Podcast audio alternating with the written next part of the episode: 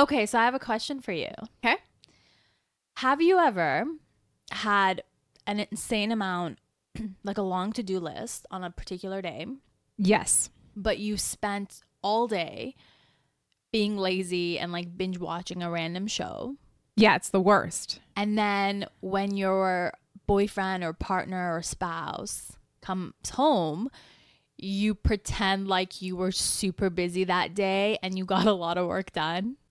I personally cannot relate to this scenario because I have no shame to like disclose that you were just super lazy. Correct. I don't want to be with you if you're going to judge me on right. that. But I can attest to most people in my life behave that way. They, for some reason, have this like shame, both internally and externally, right, of not completing anything on their task list and instead just binge watching shows. Like, that's shame for a lot of people. I'm not sure why. I embrace it.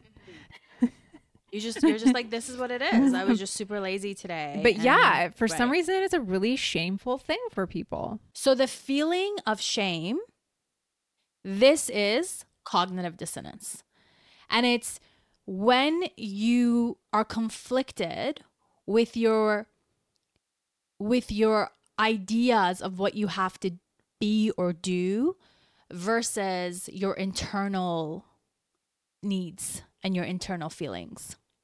Okay, so I'm going to bring up the definition of cognitive dis- dissonance. Mm-hmm. Tongue twister. Cognitive dissonance is the discomfort a person feels when their behavior does not align with their values or beliefs. It's a psychological phenomenon that occurs when a person holds two contradictory beliefs at the same time. Reading that, I think this happens more often than not. The issue is that we're walking around not aware of it, not aware that this conflict is happening within us. Right. And therefore unaware that the consequences mm-hmm. which happen externally mm-hmm. are a direct result of our own issue. Yeah, exactly. Put yourself in in that moment where you're feeling guilt. Let's say you want to eat really healthy, you want to go to the gym, but you had a really bad junk food day and you miss a workout. You just feel, you know what you're doing is wrong, but you also want to do it. But then you start feeling guilty. And then that guilt often turns into anxiety and often turns into self-shame. And then that just cycles downward the next day instead of being aware that, okay, maybe I just had a bad day. There's nothing wrong with it. Let's restart tomorrow and have a better day. You get you get swallowed in your shame and your guilt and your whatever you're feeling, you get swallowed in those. Cognitive dissonance can externalize itself through defense mechanisms. Well, let's use the gym working out yeah. as the example. You said to your partner, because you want to be held accountable, all good things, that how you start off your day. Hey, I'm going to go to the gym today. I'm going to be a good person today. I'm going to do, I'm going to accomplish good yeah. things. And then you don't do anything on your task list.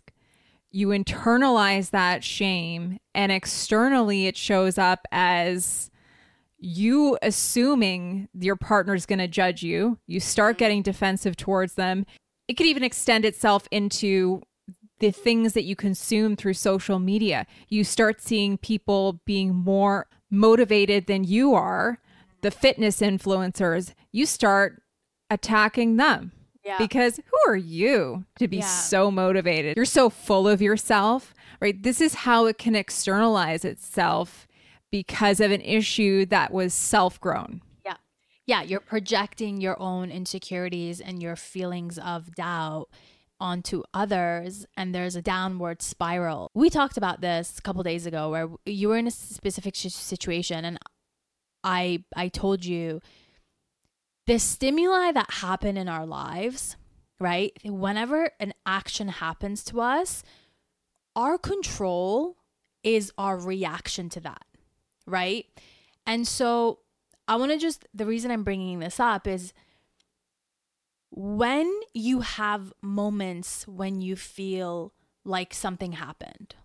So you you have a you have a moment of feeling guilty, or you have a moment of your partner projecting their guilt onto you. Your behavior and the way you react in that moment tells you everything about yourself. Yes. And so if you're aware of these certain topics, if you're aware of, oh, you know what? Cynthia had maybe mentioned to me that she was on a health kick, and maybe me kind of bringing up the fact that she hasn't gone to the gym today might trigger something. Or maybe the fact that I did bring it up did trigger something. This is why Cynthia is kind of attacking me at, at the moment, instead of me turning around and saying, Cynthia, what the F? Like, chill the F out. Why are you talking to me like that? Instead of taking it personally, I can say, well, Cynthia, you know what? Don't worry about it. You just had a bad day. Tomorrow's going to be a better day. You know, I could encourage you to change those feelings and not take your your defense mechanism and not take your anger that you're projecting onto me personally. So you, as the recipient of the projection mm-hmm. of the person who hasn't done the work within themselves, by you controlling your reaction, you're helping them grow too, yeah. because you're showing patience, you're showing understanding, and maybe they're going to look toward themselves and go, huh, this person didn't judge me the way I thought that they would. They didn't react the way I thought they would, because my assumption was that I need to be defensive because this person is just way too motivated in their day and yeah. da, da, da, da, da. And so maybe it's going to help them learn too. So it is a two-way street. You can't just put all the accountability on the person who hasn't developed that self-awareness. Yeah, I, I really believe, or I'm I'm not really believe because it's just something I've recently, I'm working on. And it's, instead of telling my partner or my spouse what I continuously like nagging or pointing out flaws, I want to be, through my actions and through my own behavior, I want to be the best partner that I think I can be. And I want to display the behavior that I expect and I want from my partner. I want to display those characteristics. How much of that behavior of yours do you think will have a positive influence on someone who hasn't reached the same growth journey as you? You know what? I think behavior is addictive. I think so too. Spend a few days with a really negative person. The most optimistic person will start shifting their mindset.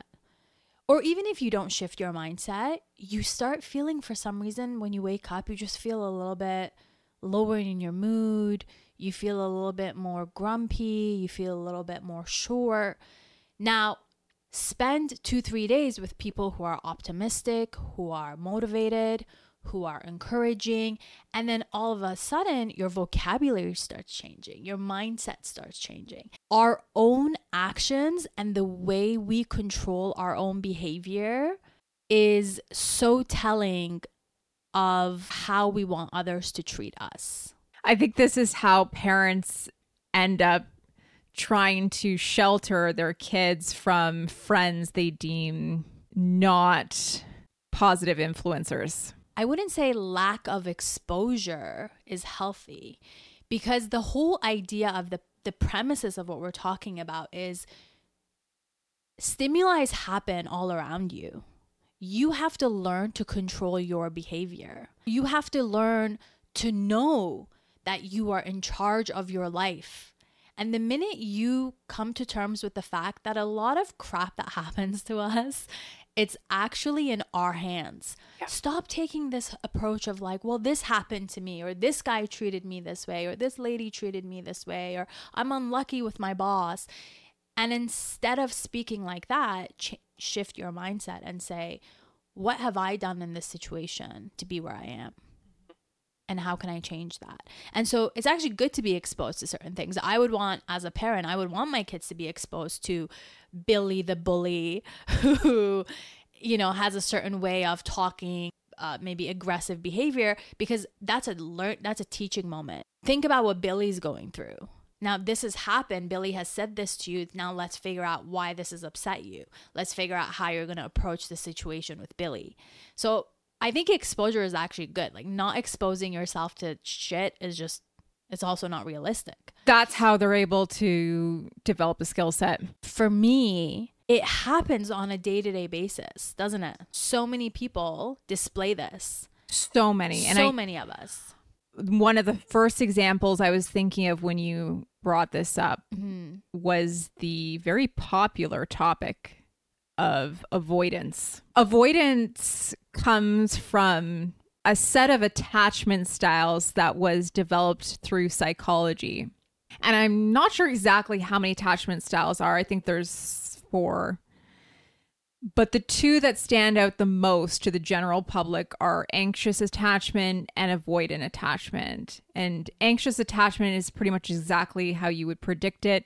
It's people who get very anxious with their partner when their partner is not giving them constant reassurance or signs that they are there for the long haul. And yeah. so a person who has that anxiety will attach themselves in a very negative way to that other person. On the flip side, an avoidant attachment style. And before I get into that, I'm going to reread a line from this definition of cognitive dissonance. It's a psychological phenomenon that occurs when a person holds two contradictory beliefs at the same time.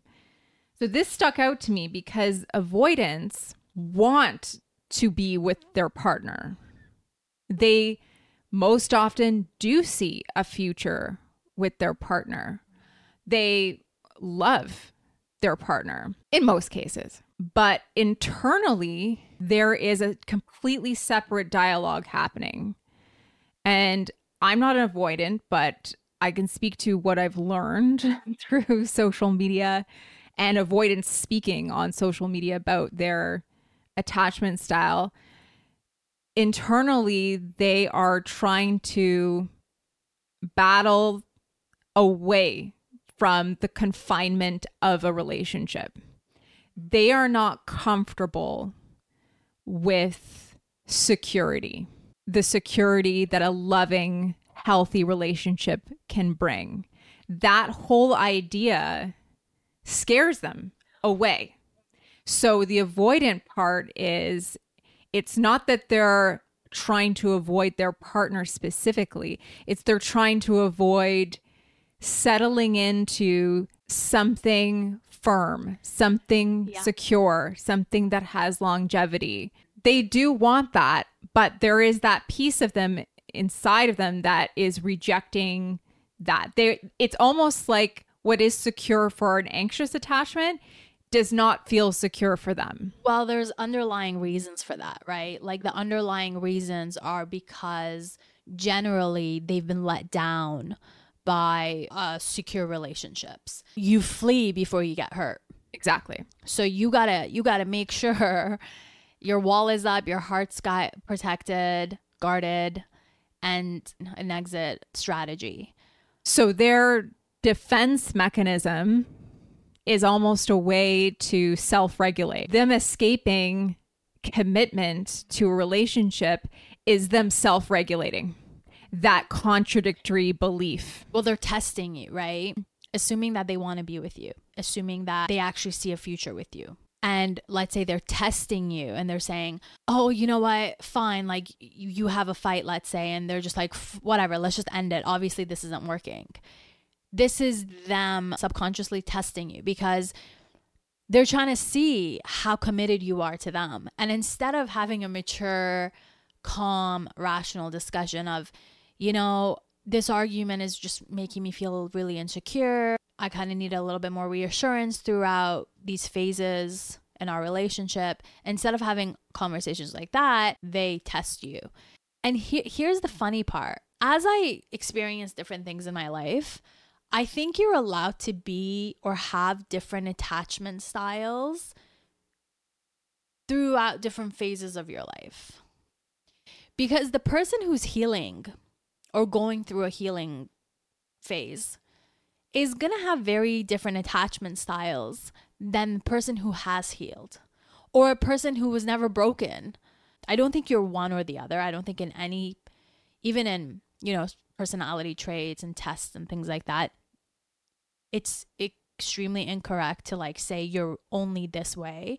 You're always a mix of things, but maybe you display more behavior and more traits of an avoidant or anxious. Maybe throughout different phases of your life, that balance kind of changes a bit, like the percentages and the proportions kind of realign a little bit, because it's just your way, your your mind's way of protecting you, of coping.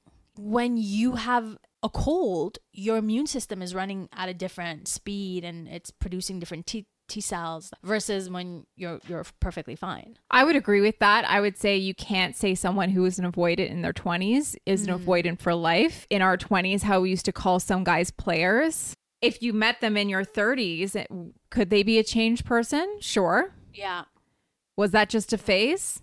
Maybe. Yeah. And it's fair to say that some people might go through a phase like for twenty years. Yeah. Because they just haven't done the work to get out of that.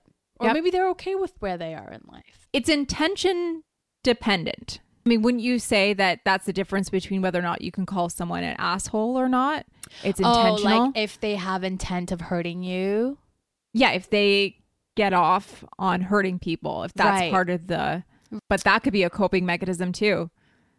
Oh, for, no. Oh, no, no, no. I don't think that's coping. Coping mechanism is something that you're doing to heal yourself. Yes, but what if they were... yourself? What if they were psychologically damaged in their growing years? No. And what if they were hurt by someone? So what... And how, so in, in their twenties, all they want to do is hurt people. No, that's not a coping mechanism, because if you're aware of it, if you're aware that you're doing something intentionally... And I'm not talking about after the fact. I'm not talking about you hurt someone, they they shed light on your behavior and you turn around and said, oh gosh, after self-reflecting, you're right. I did kind of hurt you and I'm so sorry. I'm not talking about that. I'm talking about, you know, I know what I'm about to say to you right now is going to kill you. And not only do I, I'm okay with saying it, but I get pleasure. That's That's a little, that's a little effed up. That's a little effed up. I'm not going to lie. For me, that borders a bad person. I was cheated on. And who hasn't been at this point, right? Everyone's been cheated on. I mean, I don't know if I've been cheated on. Right.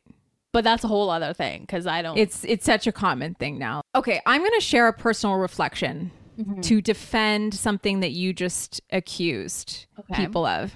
Because I, I'm taking personal offense to it right now. Okay. So I was cheated on in the past. Mm-hmm. And it hurt me quite a bit. This was at a time in my life where everyone around me was falling in love, getting engaged, getting married, and having babies. It was that two to three year timeline. Timeline. Yeah. The juxtaposition of what I was going through. Like what you did there. Of what I was going through versus what was surrounding me was quite stark. At the same time, the girlfriends that I had that were in relationships getting married, they'd been in relationships for quite some time. They were also at this point where they would complain about future husband-to-be. I'm sitting here in this terrible position. Why are you even complaining? Like, you should want to be in love. You should, you know... So I didn't have a very good perspective on healthy relationships. Right. It was at this point that I was kind of in this mental state of, I don't think a healthy relationship exists. I really thought that. Right. I thought that literally anyone that was smiling and happy or getting married, they were pretty much half faking it. Right. Or in three to five years, they were going to be miserable. I was trying to seek attention from men. Like, that was my coping mechanism. Right. How do I become desirable again? So I had launched myself back into this phase that most people should have in their twenties of I, I prioritized sex appeal. I prioritized getting the attention of men. And my thinking at the time was, I don't care who the attention comes from, whether they're single or married, I want it. I want to win the attention. Right. Now, I never went down that road with anyone in a relationship, but internally, I had that dialogue constantly going. I bet you this girl's man would cheat. I bet you in five years, he's going to cheat on her. The toxic view that I had toward relationships was just beyond measure. Earlier, we were talking about the intent of wanting to hurt someone. And so we're at a point now where you're at this very low point in your life and your self-worth is broken, almost non-existent. And because you're deprived of that so intensely, any breadcrumb from anywhere, you'll pick, you'll take it and you'll hold on to it. And, and you're, you're proud that you're able to do it because it's kind of like a, hey, I can, I can get this from this guy and I can get that from that guy. And, and it's a little like notch on your belt to falsely improve your self-worth. Exactly. Okay. I had complete disregard for the other people. Okay. So here's where I would challenge what I said and what you said. Everything you just said was a you thing. It was all about you felt so low and you had to do certain things to make yourself feel better. None of those things required for you to intentionally go out of your way to hurt someone to feel better.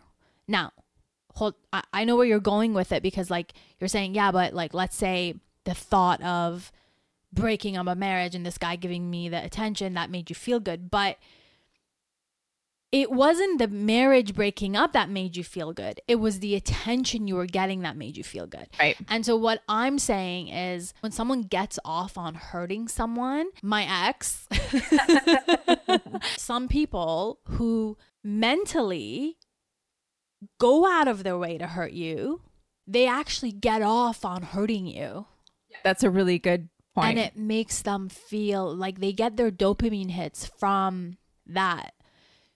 What you're talking about is you feeling good and the action of it could have right. caused, it was a consequence of it. Right. I didn't want everyone else to suffer with me. Mm-hmm. I, I just wanted the attention yes. and I had disregard yes. for the pain that it would cause others. But to your point, I definitely know women who get off. Yeah. And their sole purpose yeah. is to break, to cause disruption, and they actually get a high from the drama. Right. They get a high from it. Right. Now, I'm not going to say, sorry, I didn't mean to make it all about women, but like even men, I'm sure do this too. But the example I'm thinking of was a female. So it's, it's crazy to me because I just think, how can you, how can you do that to someone? But then, you know, when I think of all of this and where I am in my life, when I see behavior like that now, I just have to take a step back and say, oof, like what have you gone through? It's a damaged person. How are you this? How are you this person? And it's interesting that you brought up the person that wants to just win. Mm-hmm. Because I was also thinking about that when we were talking about avoidance. Mm-hmm. I wanted to make the distinct difference between someone who actively is an avoidant, like a true avoidant. They are avoiding the commitment of a relationship because of a deeply hurt internal trauma versus a tease. Yes. Someone who may realize a little too late into dating someone or relationship that they actually just wanted to win that person. Once yeah. they're through that high of I've got yeah. this person, they have to figure out a way to escape that commitment. That is not an avoidant. That's no. someone who's addicted to the high of winning someone. Yeah. There's and a distinct difference between the two. I think this display of behavior is is carried out both in men and women in different ways. I think it's carried out in men when men are like, oh, this girl's out of my league. I want to I want to see if I can get her. But then as soon as he gets her, he's like, in his mind, his ego, he got hit the hit and he's like, whatever, I'm done. Now I think I can get next girl, right? Again, guys, I don't, I'm not saying every single man, but I'm just saying this is how I've seen that display, this behavior displayed in men. And then whereas women, it's the attention. Yeah. It's that instant, ugh, it sounds really bad, but yeah, it's, you know, when you walk in a room and you know you can get that guy's number. You just know. And I think a lot of us just want to feel desired. Yeah. And depending on how much trauma you have inside, you need multiple mm. men to want you to or feel that. Or you go to that. further lengths to get that man's attention. Yeah. You become this like subordinate. You you do everything in a full on trying to please them. And then it's like, it doesn't work. Yeah. How many times are we so nice to people and it just doesn't work? If the person doesn't want to be nice back to you, no amount of homemade cooking, no amount of B J's, no amount of like tender loving care and niceness is gonna get you that man. They just don't love you. That's and it's the they same don't thing want with, you. And it's the same thing with women. I was watching Love in, Love is Blind Sweden. There was a girl there and she matched with a guy who is this like really, really nice guy. Like you're typical definition of a nice guy, like wakes up and he's like, good morning, the love of my life, can I make you breakfast, and like hand and foot massages, and oh, I'll relocate for you, this like really really nice guy. And the girl's like, stop being nice stop being nice to me. I think she's saying that because a lot of us hate the fake nice.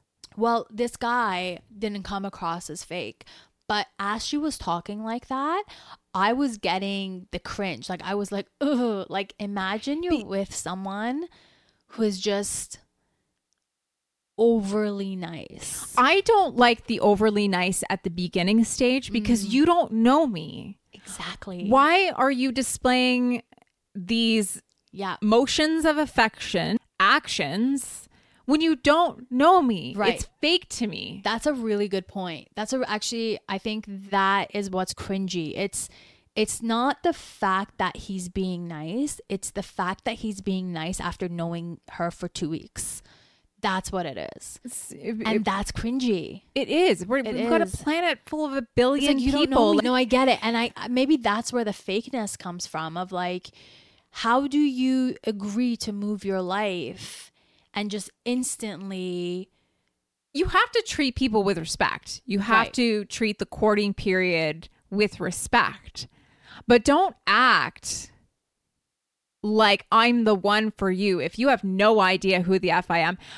That bothers me so intensely. I just I just don't get it. Like, is what where's your bar for like, would you just marry me not knowing who the hell yeah. I am? Yeah. I want a deep relationship. Yeah. I want to know. I, I want to know who you are mm-hmm. to figure out if we actually like each other. Yeah. Is that not something on your checklist for if you want to date someone? Do I like this person? That's the first thing on my checklist. Yeah. So I need to get to know you before you start acting like you're in love with me. And yeah, so for all the men out there who are like, oh, well, would, if we're nice in the beginning, you guys get all upset. But that's the reason, dude. I want you to know me. I want this, these feelings that you have for me, the way you're treating me, to be genuine. It's not if you don't know me. I think you have just cracked this whole premise of nice guys finish last, because it's not that we don't want nice guys. It's that you're being nice way too early. Yeah. Yeah. It's like, and I don't think this is being mean. I think it's just raising. This is for you. Mm-hmm. I want the man to be happy in the relationship. How are you going to know if you're going to be happy if you don't know who the woman yeah. is? And it, it makes me lose a little bit of like respect for the person as well, because absolutely. I'm like, what are your values that you're willing to give them up so easily to please me? Exactly. Like what? Right? Again, like yeah.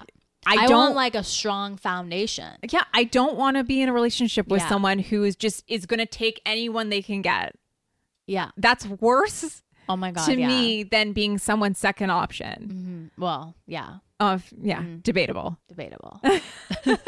I have been a number of times someone's second option, and oh God, it's the worst. I've I've also been there. I've been there. I there was a particular guy who's a dear friend, who's a good friend actually, but I think he ends he ended up being a good friend because him and I just never worked out.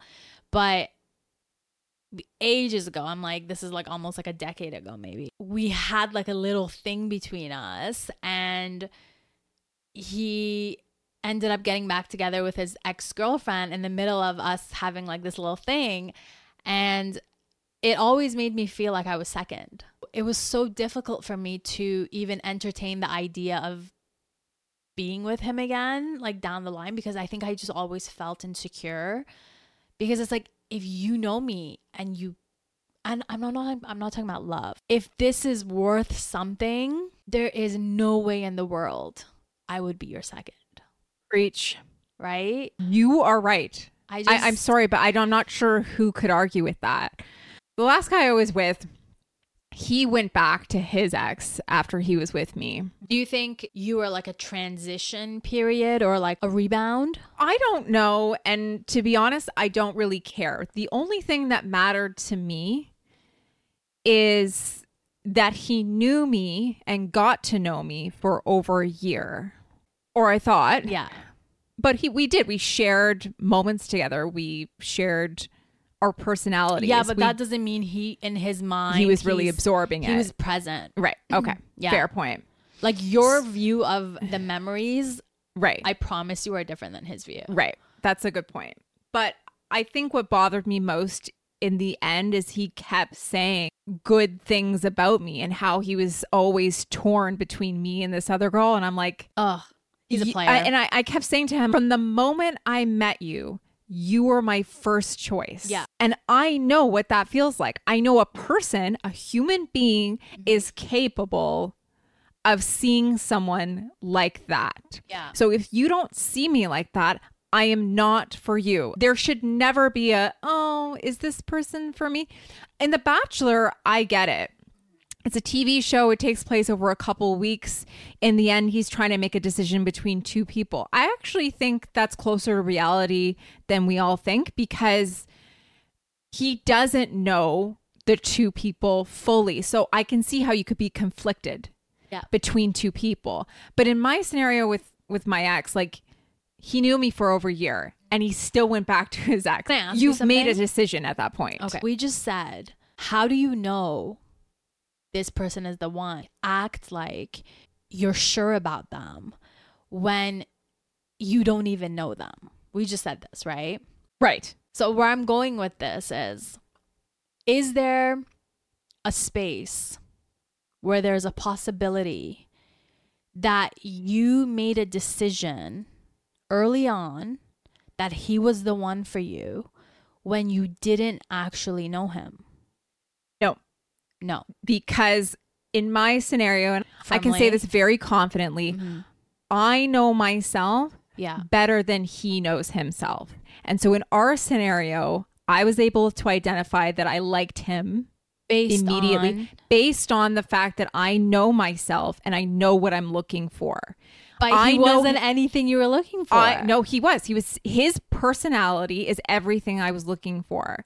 In the end, I realized he didn't know himself as much as I knew myself. So mm-hmm. he doesn't know what he's looking for. Okay. If he knew himself like I did, I think he would have seen me as someone that he should have in his future. I but still disagree with that. I, I, I know we're I know we disagree on it, yeah. but like. I still disagree, because I think the person that he was, and we've talked about this a few times, I think the person that he is, not was, the person that he is, is very different than the person that you describe to me that you want.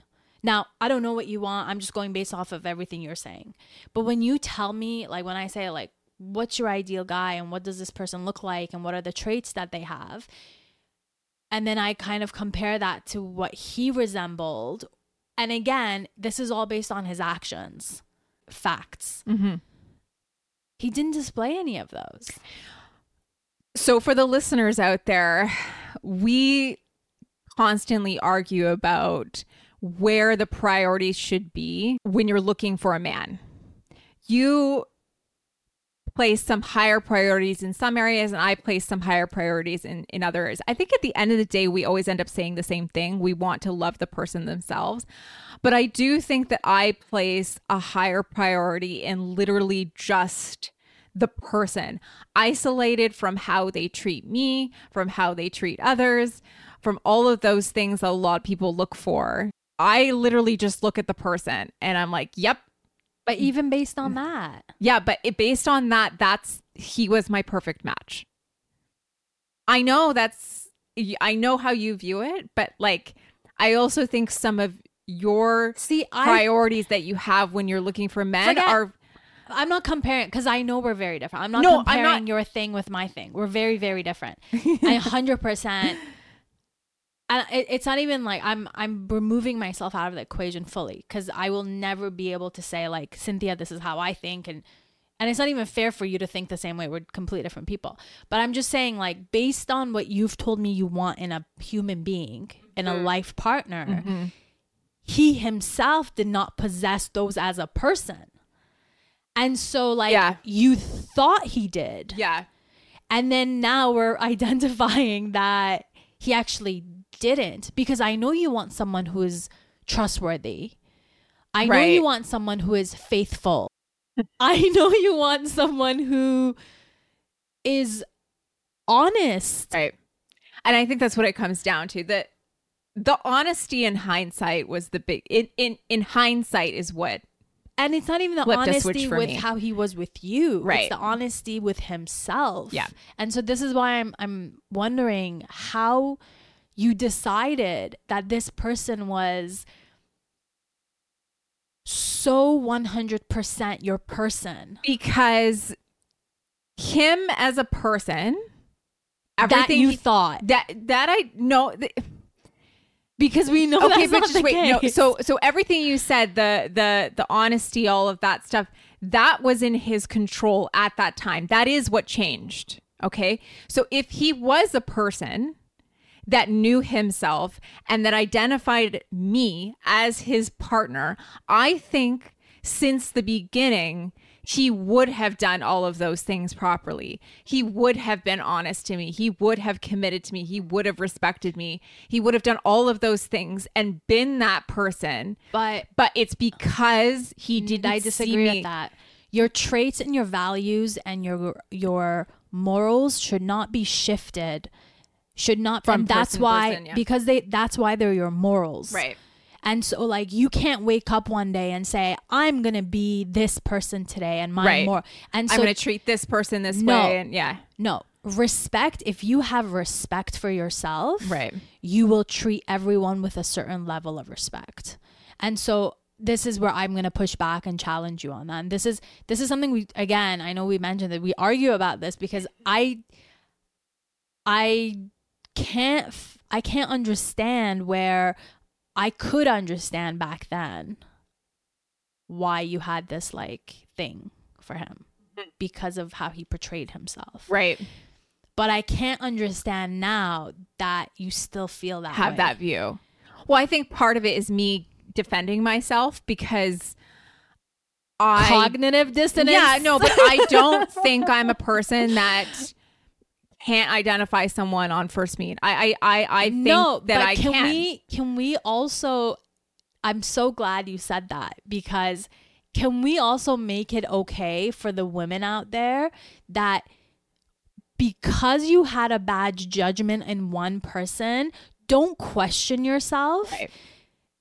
You did not. You did not misread him. Right. You did not have bad judgment. You did not like put on your rose rosy shades and just ignored the red flags. Same with me with some of the experiences I've had. Same with some of the women out there. Can we not do that to ourselves? Because the worst thing we do after a breakup is we sit there and we hit ourselves over the head because we say, how did I miss this? You start questioning yourself. You start questioning your self-judgment. And once you start questioning that part, you're fucked. Don't do that. that. Don't do that to yourself. That's a great point to make. Everything you believed is because he made you believe them. He said things to you, or he gave you little breadcrumbs to make you feel that way. And you were you were misled. You didn't misunderstand. You didn't like mistake things. You didn't uh you weren't blind to things. You were misled. That's on him. That's not on you. And so your action right now, going back to the beginning of this podcast, is your control right now is how you treat the situation at hand. And you're allowed to sit there. You have every single right. I'm going to say right because we talked about this last night, because you're like, I don't think I'm entitled to this. You have every single right to sit here and say, I was misled, and that's okay. Because at the end of the day, I'm a good person and I like to trust people, and that's okay. And I'm going to continue doing this way because this is what I'm choosing to do. Have confidence in your ability to grow mm-hmm. and analyze your own issues, because we've all got issues. We all got issues. Some of us have cognitive dissonance. We all got some, some. Okay. So just to wrap things up, what are some of our takeaways? Have Farhan and Amar say sassy. Amar, say sassy. Woo.